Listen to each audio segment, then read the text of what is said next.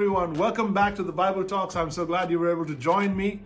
There is something special that God wants to tell you this morning because God's word always, always delivers. He always gets through to the heart, to the mind. He knows exactly where you are. You're being prayed for. In fact, you are being spoken for in heaven, in God's courts, in the highest corridors of authority your name is being spoken with affectionate tones and a passionate, passionate support. God has you covered. Isn't that amazing? That's absolutely beautiful. Let me say a word of prayer for you as we get started, and you will listen to God's word, hopefully with your Bible open or relaxed, alone with the family, whatever your situation may be. And I hope that God's word will bless you today. Father in heaven, thank you so much for your Son, the Lord Jesus. Thank you for the word that is in our hand. Thank you that we can talk about it and it makes sense and it's relevant to our lives. Thank you that you are praying for us, Jesus, even as we walk about our daily lives here on earth. Thank you that our future is secure. Lord, minister to our hearts this morning. Touch us in a way that will change the way we think and believe. In Jesus' name I pray. Amen. So, we're in a series called The Greatest Advocate, and we've been talking about how Jesus has been speaking up for you ever since he entered heaven. Ever since he returned to the Father, he has had this ministry of praying for you and for me. All right. So, as we understand and look into the heart of Christ through the prayer and unpack this prayer, we learn more and more about what Jesus is praying for, what he thinks, and how he feels towards you and me. Last time, over the last two or three times, we've been talking about who Jesus is and how he prays and, and who all he prays for. And we talked about how he prays for his disciples then. Today, we're going to enter into a part of the prayer where he actually talks about you and me and he prays for you and me. Today, we will hear Jesus pray for us, disciples of 2020 disciples of the current age, he is praying for us. So let's remember the context and go back a few verses just to get a running start. Okay? If you have your Bibles with, with you, that's great. Otherwise, of course, it'll be on the screen and you can always read it there. John chapter 17, the Gospel of John chapter 17. If you backtrack with me to verse 16, it says this. They are not of the world. Jesus speaking to the Father, talking about the disciples, he says, They are not of the world, just like I am not of the world. Where did that come from? Refer back to last time's sermon when Jesus gave us new birth in Christ and he left his promise and the gospel transformed us. And we are now no more part of the world. We are no more of the world although we're still in the world. So Jesus prays two very important things. He says keep them apart from the world. Keep them set apart. How? Sanctify them with the truth. Your word is truth. And we talked about this last time that God's word helps us, leads us, guides us. It's the compass to keep us set apart from the world, although we are in the world. It's like being like a boat on the water with no water in the boat. When the boat is on the water, you're okay. You can still sail. But when the water gets in the boat, that's when you're in trouble. We are in the world, but we're not of the world. Sanctify them in the truth. Your word is truth. As you sent me into the world, so I have sent them out in the world. So I've sent them out on a mission. For their sake, I'm consecrating myself. So sanctify them with the truth. So, two very important aspects here. One, Jesus is praying for that we set apart ourselves, that God keeps us set apart. God keeps us sanctified. While we're in the world, yet we're walking different. We're thinking different, different heartbeat, different drumbeat. The second thing is that we are here for a purpose. We're here for a mission and we need to be we need to be equipped for that mission. We need to be empowered for that mission, and God gives us that success. Okay, so I want you to remember that that Jesus said to God, God the Father, I don't ask that you take him out of the world. I'm not asking you to end their career there, end their time there, because there's work to be done. Don't take them out of the world, but keep them while they are in the world. There's so much more I'd love to share with you. Time is short. I want to jump in and let's get started, okay? Let's move on to verses 20 and following into the passage of scripture. Did you know that Jesus prayed for you 2,000 years ago? Did you know that Jesus prayed for you 2,000 years ago? That means he knew you 2,000 years ago. He knew your needs 2,000 years ago. He knew that you would have believed 2,000 years ago. Jesus is God, come down in the flesh, and He was praying as if He knew you right now, front and center. He was looking right at you. He prayed for you. And this is very encouraging for the believer, especially because you know that if God knows you that well, and if He prayed for you 2,000 years ago, His prayer for you right now would be even more potent, even more powerful, even more relevant. Such a blessing to know this. Did you know that Jesus prayed for you 2,000 years ago? Drop in the verse 20, he says this I do not ask for these. You see that? These. I don't ask for these only. Who's he talking about?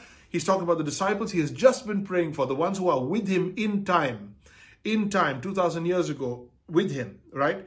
But also, you see that? But also for those, aha, who will believe in me. Ah, he knew. He knew about you and me.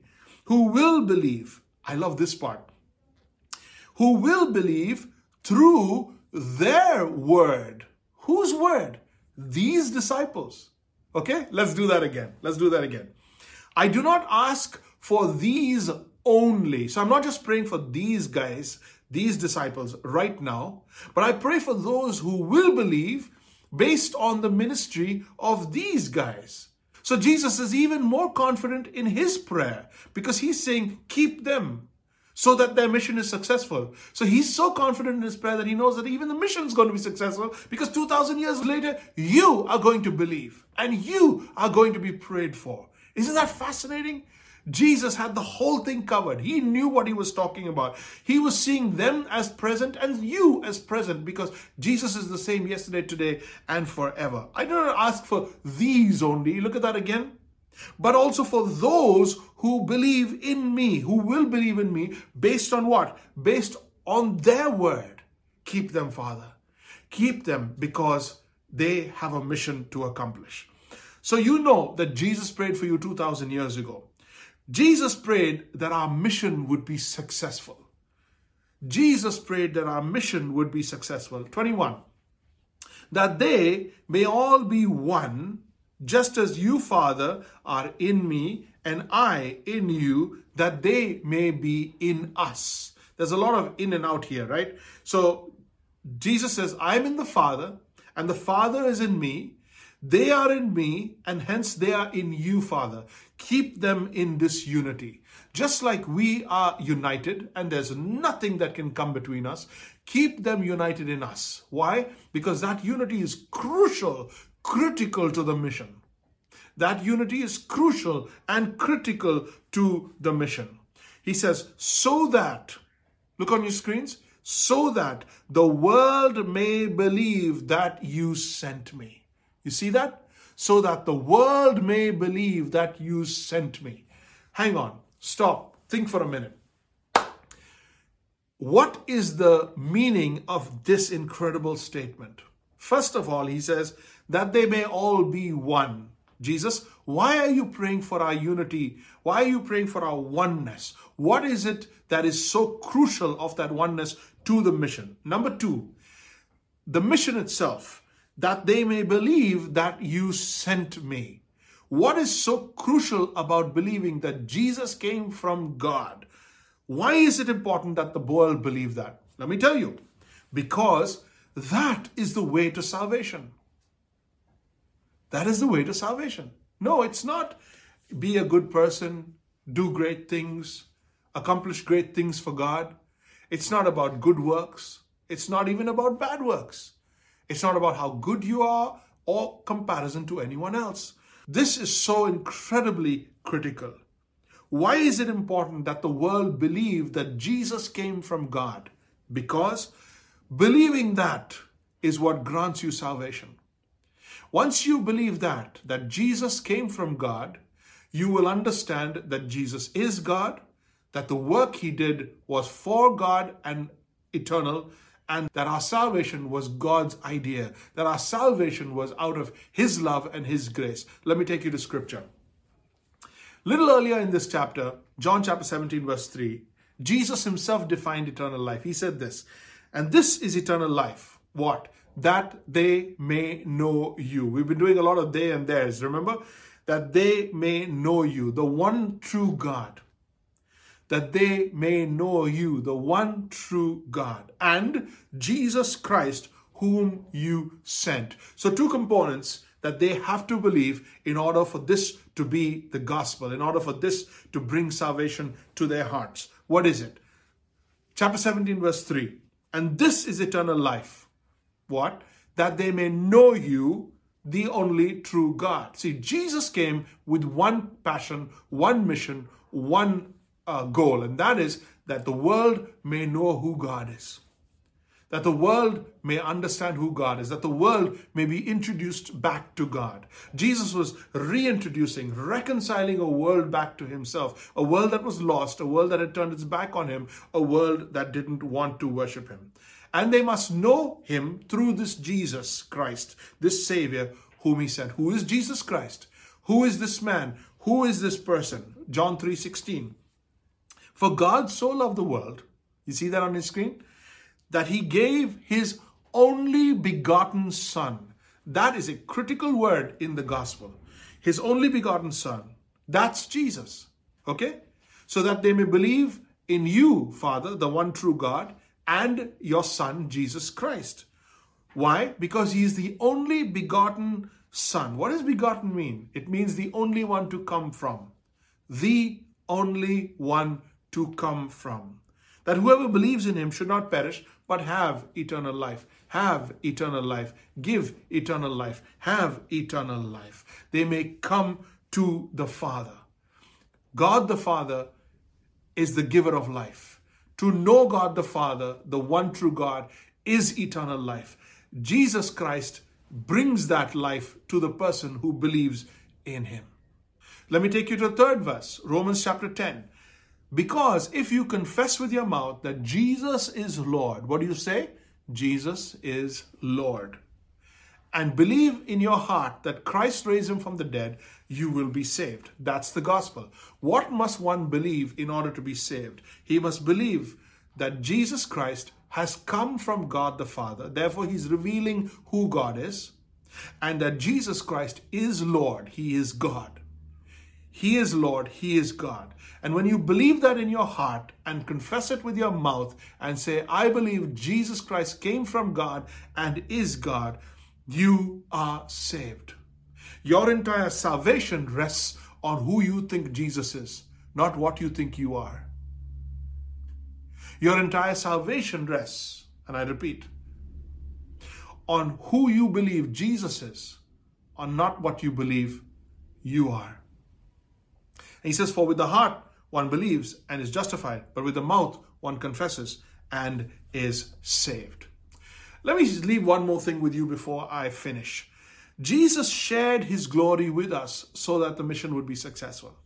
Not only did Jesus pray for us so that the mission will be successful, but Jesus shared his glory with us so that the mission will be successful. Look at verse 22.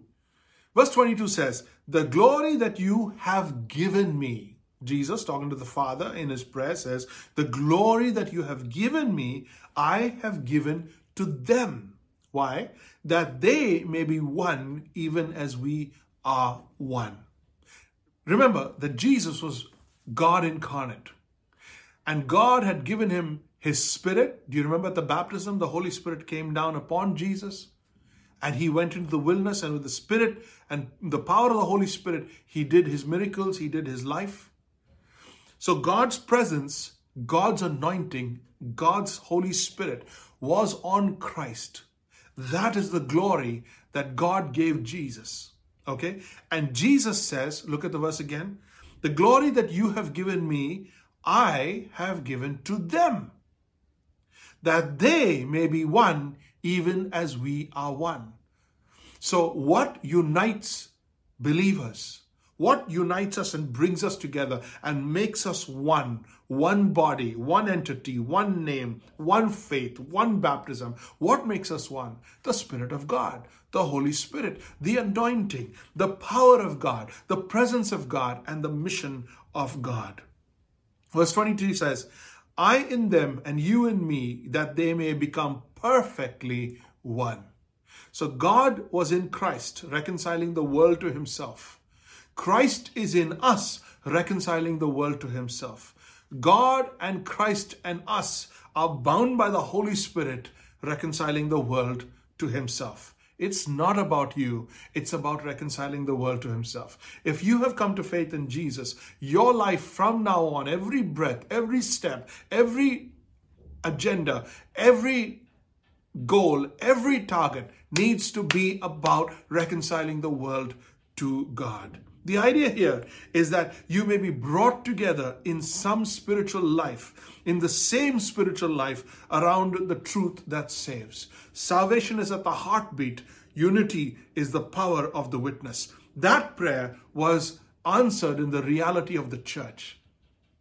When the Holy Spirit came down 50 days after Jesus left, on the day of Pentecost, he brought the church together and the church was born. Let me read this verse for you in 1 Corinthians chapter 12 verse 12 and 13. For just as the body is one and has many members, and all the members of the body, though many, are one, so it is with Christ. Can I do that again? For just as the body is one and it has many members, one body, many members, all the members of the body, though they are many, are actually one. They're one body. Same it is with Jesus. Same it is with Christ. For in one spirit we are all baptized, many members, we're all baptized into one body. So when Jesus was praying that you may be one, he was praying that you may be one body, one mission, one baptism, one faith, one one in Christ. There's another verse of scripture that really highlights and supports this. It's Ephesians chapter 2, verses 18 through to 22. For through him we both, he's talking about Jew and Gentile, both have access in one spirit to the Father. We are now all one, not separate, not different, not segregated, no difference in color, creed, religion, background, ethnicity, language, nothing. We are all one. Why? So then, you are no longer strangers and aliens, but you are fellow citizens with the saints and the members of the household of God. Look at that again. You have become saints and members of the household of God, built on the foundation of the apostles and prophets, Christ Jesus himself being the cornerstone, in whom, that's in Christ, in whom the whole structure, that is the church, the people, the body the, is, that God is building, being joined together, grows into a holy temple in the Lord. God is bringing together everyone who believes so that he may dwell among us. We may be a dwelling place, a temple for him. In him, you are being built together. Look at that, verse 32. In him, 22, you have been built together into a dwelling place by God, by the Spirit of God. Isn't that amazing? So the unity of the believers on earth will come from their maturity. Maturity will come as they live in the Word. Sanctify them with the truth. Your word is truth. It'll come by the power of the Holy Spirit that binds them together. This is crucial. It affects the divine purpose of God. It affects the salvation of those in the world. This ministry was given to the church. This ministry was given to the church. Let me lay it out in, in like a formula. Jesus prays that we would be set apart in the world, but not of the world, set apart different, sanctified for a purpose. Having been set apart, Jesus prays that we would grow in Him, grow in unity, grow in oneness. And then Jesus prays that we would witness in power, witness in power, that the world may know, that the world may know. So set apart, growing in Christ, witness in power. Set apart, growing in Christ, witness in power and might. All this so that the world may know that you sent me, Jesus says to God, that you sent me and loved them even as you loved me. So the world may know how much they're loved as they see you loving me, as they see you and me one in each other. That is the gospel of Christ. That's the good news.